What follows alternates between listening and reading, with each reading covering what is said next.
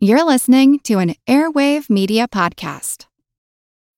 When you need mealtime inspiration, it's worth shopping Kroger, where you'll find over 30,000 mouthwatering choices that excite your inner foodie. And no matter what tasty choice you make, you'll enjoy our everyday low prices, plus extra ways to save, like digital coupons worth over $600 each week. You can also save up to $1 off per gallon at the pump with fuel points. More savings and more inspiring flavors make shopping Kroger worth it every time. Kroger, fresh for everyone. Fuel restrictions apply. Here's a program from our archives. The Christmas season traditionally lasts 12 days, with the last night, January 5th, Twelfth Night, a time of feasts, songs, masquerades, and plays. In several countries, legend has it that on the stroke of midnight at Twelfth Night, certain animals can speak. I'm Jim Metzner, and this is the pulse of the planet now, what the legend had in mind in particular were those animals in the stable, the oxen and the donkey, that had been present at Christ's birth.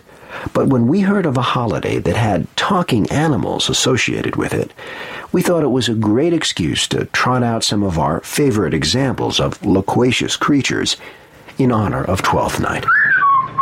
The first talking animal is Rex the Starling, whistle Dixie and mimic the voices of his human companions at a laboratory at the University of North Carolina. It's well known that parrots and mynah birds can mimic human speech, but Alex the parrot, trained by Dr. Irene Pepperberg, can apparently name over 30 objects and identify quantities and colors. What do you want? Can you tell me what's here?